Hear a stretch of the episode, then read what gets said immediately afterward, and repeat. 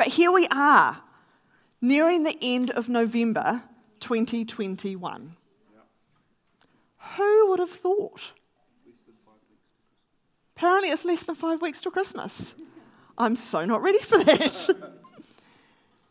now, if you're anything like me, you might have been reflecting on how different life looks now to what you thought it was probably going to look like. For those of you guys that are nearing the end of your degrees, you probably didn't think that half of it was going to be conducted in the midst of a pandemic. And I know for me, like these memories come up on social media, and I look at them and I think, huh, we really had no idea what was about to, to hit us. I remember actually at the start of last year sitting down as a family and talking about some of the goals that we had. And, you know, we talked with the kids around things like goals for dancing. Obviously, that wasn't for me. Um, goals for school, again, not for me. Um, but really, there was a sense of anticipation for what God had in store for our lives and our ministries. Right. That part was me. And then along came COVID. I actually, as I was writing this, I was reminded of there was, um, there was an ad or a song along came something. It was, I don't know, Vince. Yeah, it was like for tyres or something, wasn't it? Yeah, and I've had that stuck in my head. If you don't know what that is, it's okay. You're probably way younger than me. But along came COVID. And for the last almost two years, we've been riding the roller coaster of highs and lows, cancellations and postponements. Time and again, having things that were looked forward to with, with high hopes being changed significantly or gone altogether. It's been a season of hopes dashed, deferred, or delayed. Our kids, that next generation, are growing up with a feeling almost of being like on a boat adrift at sea. And those kids that are at those critical points where they're transitioning on from primary school or from intermediate or are year 13s who have been looking forward to this amazing last year of high school haven't really even had the chance to have that fanfare of celebration. It's kind of been more like a party popper that just doesn't really work. And as you look at the people you're surrounded with day by day, there's a sense of tiredness, of fatigue, of being just a bit over it, really. Any plans that we do make are, are, are incredibly tentative, as we know that we also need plans B through Z for the inevitable change that will come. We plan for Christmas and summer holidays with no real sense of security in what it will actually look like it's all a bit hopeless. Then you look a bit wider outside of your everyday circles and you see a world that is increasingly without hope. We're not only navigating this COVID pandemic, but being bombarded with news about worst case scenarios when it comes to things like climate change, increased instability between international powers, increased terrorist attacks, natural disasters, famine, war. It's all a bit hopeless. Even if you think about that word, hope, the world has reduced it to being more like a wish. You know, rub the lamp, out comes the genie, you've got three wishes. That's how elusive hope has become. People might say that they hope that XYZ will occur, but what they really mean is they wish that XYZ might occur. And they've got even less belief in it than if they had that mythical genie standing right in front of them. And it's interesting because the Oxford Dictionary actually defines hope as grounds for believing something good may happen, or an intention, if possible, to do something. Doesn't sound very reliable or like something we can hold on to. So, what about the biblical perspective on hope? Well, good news. Job 11, 18 to 19 tells us that having hope will give you courage. You will be protected and you will rest in safety. You will lie down unafraid, and many will look to you for help. Right. And then Romans 5 and verse 3 takes it further, saying, We can rejoice too when we run into problems and trials, for we know that they help us develop endurance. And endurance develops strength of character, and character strengthens our confident hope right. of salvation. And this hope will not lead to disappointment. For we know how dearly God loves us because he has given us the Holy Spirit to fill our hearts with his love. That sounds a lot more reliable, doesn't it? Yeah. More definitive? Yeah. And these are just two of the many verses that talk about hope and help us to understand that the biblical definition of hope is more about the confident expectation of what God has promised and its strength is in His faithfulness. That sounds much more like the kind of hope I want in my life. Yeah. We can read more about the role of hope in our lives in Hebrews 6. And I'd love for you to follow along on the screen, or if you've got your Bibles, turn with me now. And we're going to pick it up at verse 13. For example, there was God's promise to Abraham. Since there was no one greater to swear by, God took an oath in his own name, saying, I will certainly bless you, and I will multiply your descendants beyond number. Then Abraham waited patiently, and he received what God had promised. Now, when people take an oath, they call on someone greater than themselves to hold them to it. And without any question, that oath is binding. God also bound himself with an oath so that those who received the promise could be perfectly sure that he would never change his mind. So God has given both his promise and his oath. These two things are unchangeable because it is impossible for God to lie. Therefore, we who have fled to him for refuge can have great confidence as we hold to the hope that lies before us. This hope is a strong and trustworthy anchor for our souls. It leads us through the curtain into God's inner sanctuary. Jesus has already gone in there for us. He has become our eternal high priest in the order of, of Melchizedek. I'm glad my name is not Melchizedek. this hope is a strong and trustworthy anchor for our souls. In the midst of all the noise, the chaos, the never ending, relentless pace of change, or the storms that we know will come, in a world that insists that the church has to change to stay relevant, God is our constant throughout eternity. Our hope in Christ is a strong and trustworthy anchor for our souls. And this is why. Number one, because God is immutable. Immutable is such a great word. And some of you will have heard it before, and some of you will be thinking, what did she just say? It means unchanging through time, unalterable, ageless. God has never and will never change. It says in Malachi 3:6, I am the Lord and I do not change. James 1:17 says, "Whatever is good and perfect is a gift coming down to us from God our Father, who created all the lights in the heavens. He never changes or casts a shifting shadow." So how else do we know that God is immutable? Well, God is eternal. When something changes, it has a before and an after. And changes the process between what something was and what something has become. Right. Change, therefore, happens within the constraints of time. Yeah. But God exists outside of time. And we read in Psalm 102 from verse 25 that long ago you laid the foundation of the earth and made the heavens with your hands. They will perish, but you remain forever. They will wear out like old clothing. You will change them like a garment and discard them. But you are always the same. You will live forever. Right. And Hebrews 13 8 says, Jesus Christ is the same yesterday, today, and forever. Yeah. Because God is eternal, there is no before or after. He cannot change. God is immutable. God is also perfect. 2 Samuel 22, verse 31 says, As for God, his way is perfect. The Lord's word is flawless. He shields all who take refuge in him. And Psalm 12, verse 6 says, And the words of the Lord are flawless, like silver purified in a crucible, like gold refined seven times. When change occurs, it results in something becoming either better than it was before or worse than it was. God is perfect. Right. Because He is perfect, He can't get any better. Yeah. Yeah. You can't add anything to God to improve Him. There is no God 2.0. There's no optional upgrade yeah. that you kind of wonder do I upgrade now? Do I wait?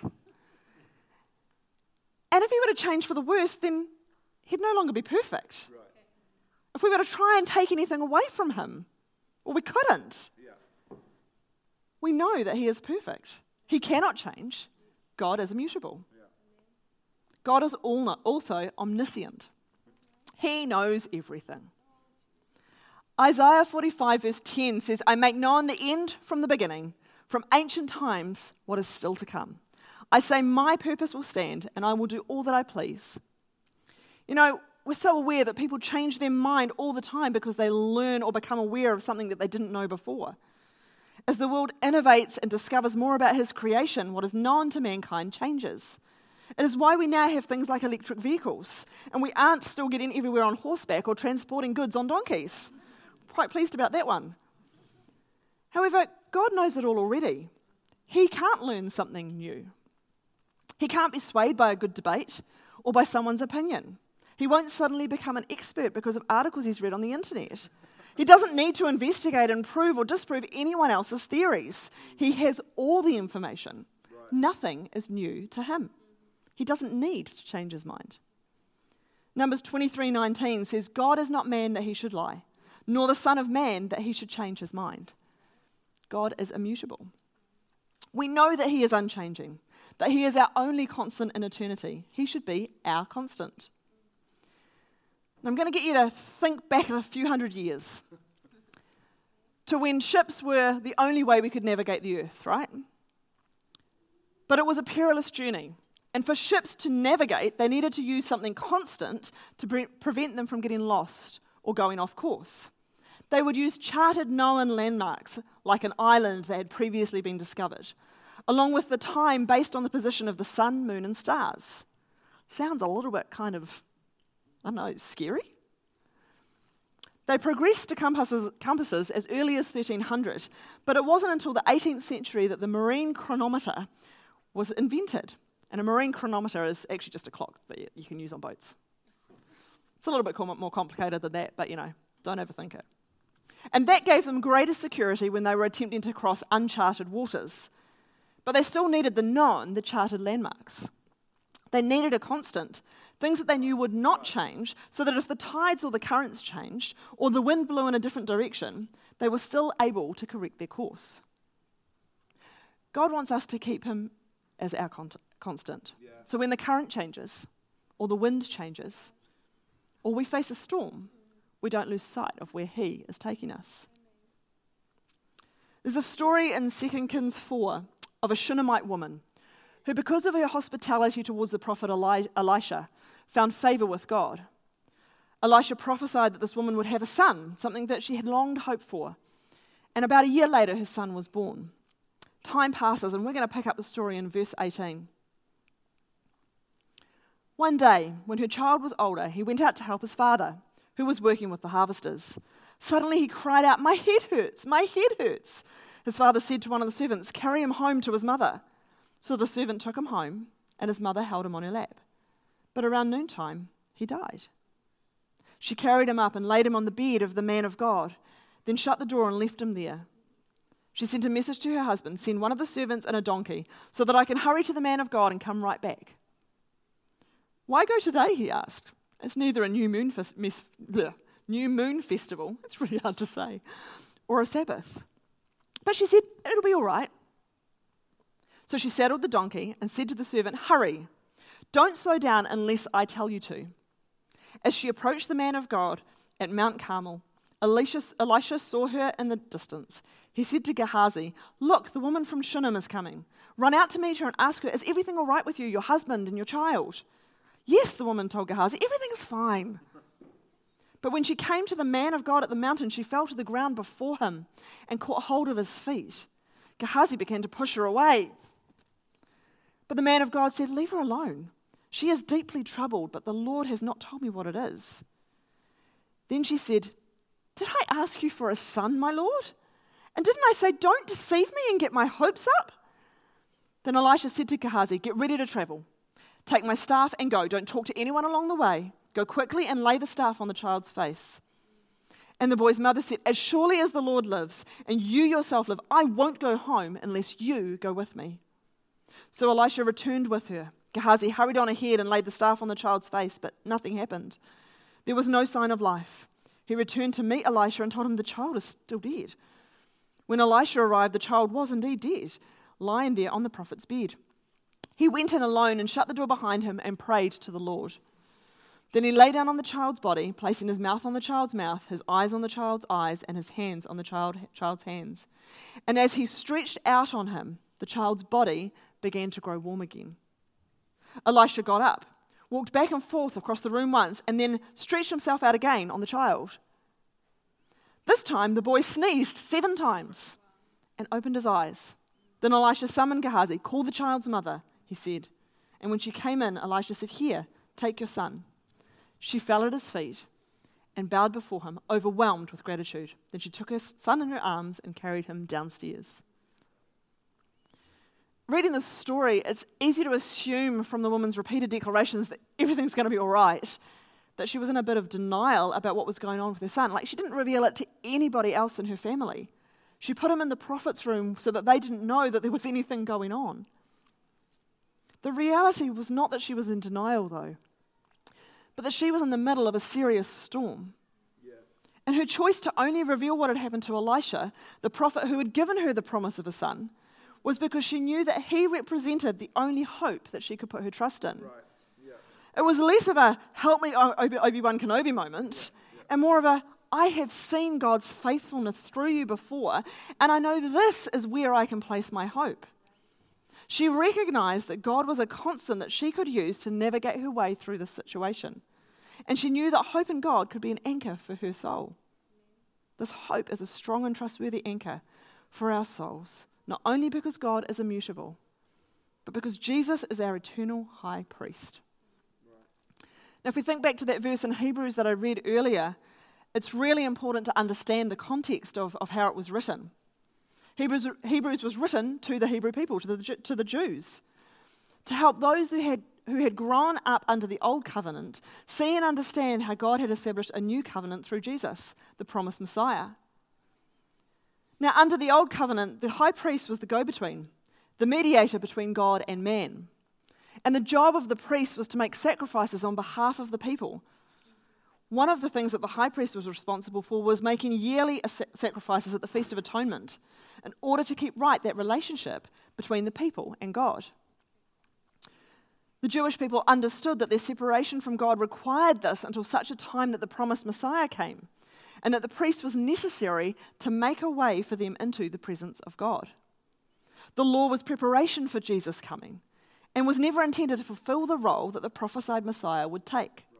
It was only ever a stopgap measure until Jesus fulfilled God's once and forever plan for man's redemption. Now, I encourage you to actually read Hebrews to see how this theme is developed further because there's a whole lot in there that I'm not going to get into today, particularly through chapters 7 and 10 to 10. But it goes on to show us that while the Levitical priesthood was not established with an oath, Jesus, as an eternal high priest, was fulfilling the priesthood pledged in Psalm 100. Psalm 100. God doesn't make oaths all that often.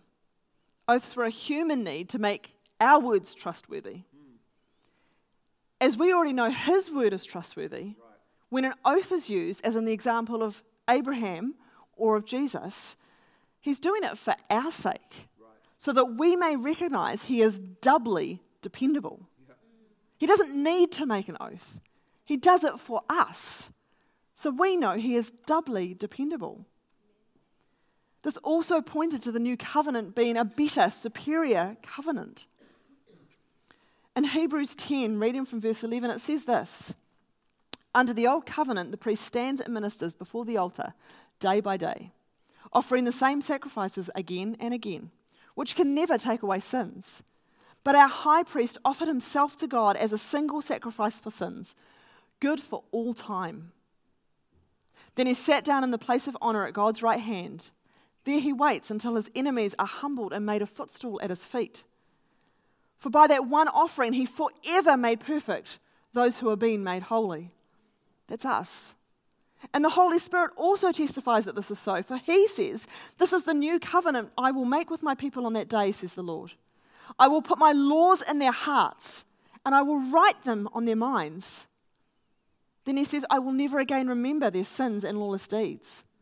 And when sins have been forgiven, there is no need to offer more, any more sacrifices. And so, dear brothers and sisters, we can boldly enter heaven's most holy place because of the blood of Jesus. Yeah. By his death, Jesus opened a new and life giving way through the curtain into the most holy place. And since we have a great high priest who rules over God's house, let us go right into the presence of God with sincere hearts, fully trusting Him. For our guilty consciences have been sprinkled with Christ's blood to make us clean, and our bodies have been washed with pure water. Let us hold tightly without wavering to the hope we affirm, for God can be trusted to keep his promise. Jesus, as our eternal high priest, has guaranteed our, ex- our access to forgive. Try that again. Jesus, as our eternal high priest, has guaranteed our access to forgiveness of sins right. and made a way for us to enter into the presence of God. Yeah.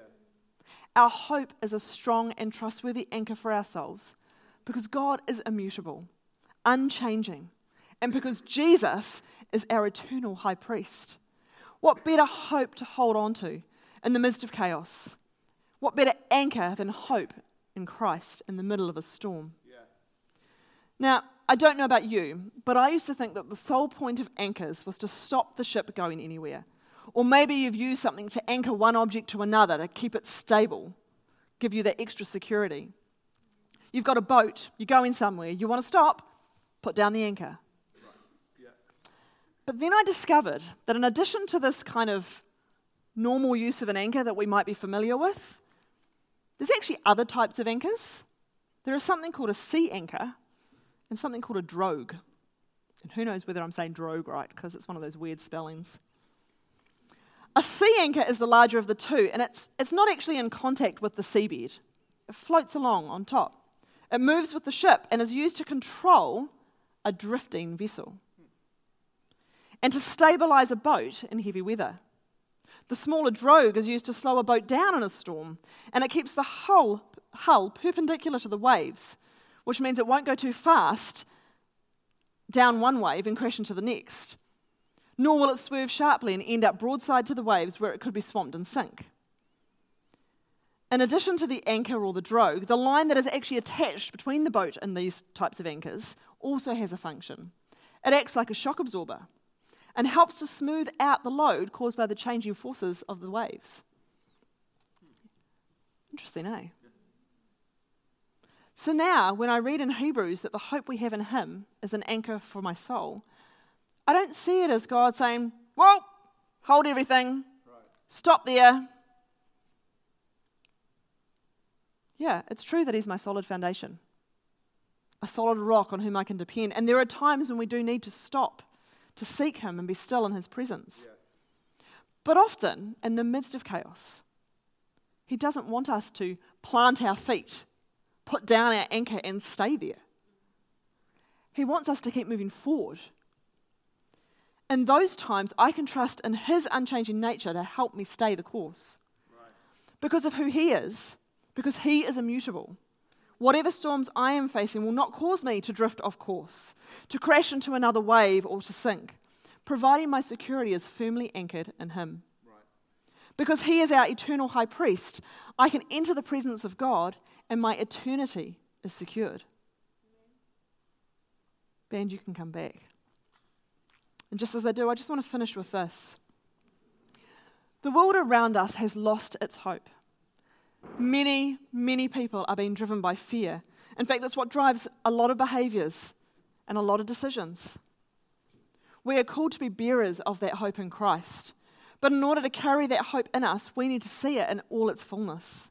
To know deep within that we can rely on that hope as an anchor. Right. To be filled with hope when the world has none. To know his perfect peace in the midst of turmoil. Psalm 62, verse 5 to 8 says this Let all that I am wait quietly before God, for my hope is in Him.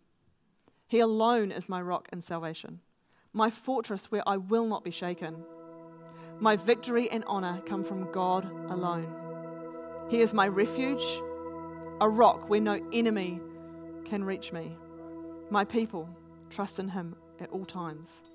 Pour out your heart to Him for God is our refuge. Just as we sing, I just really encourage you look to God, look to Him for your hope. Allow Him to fill your hearts again with that hope that can be an anchor for your soul, no matter what you're facing.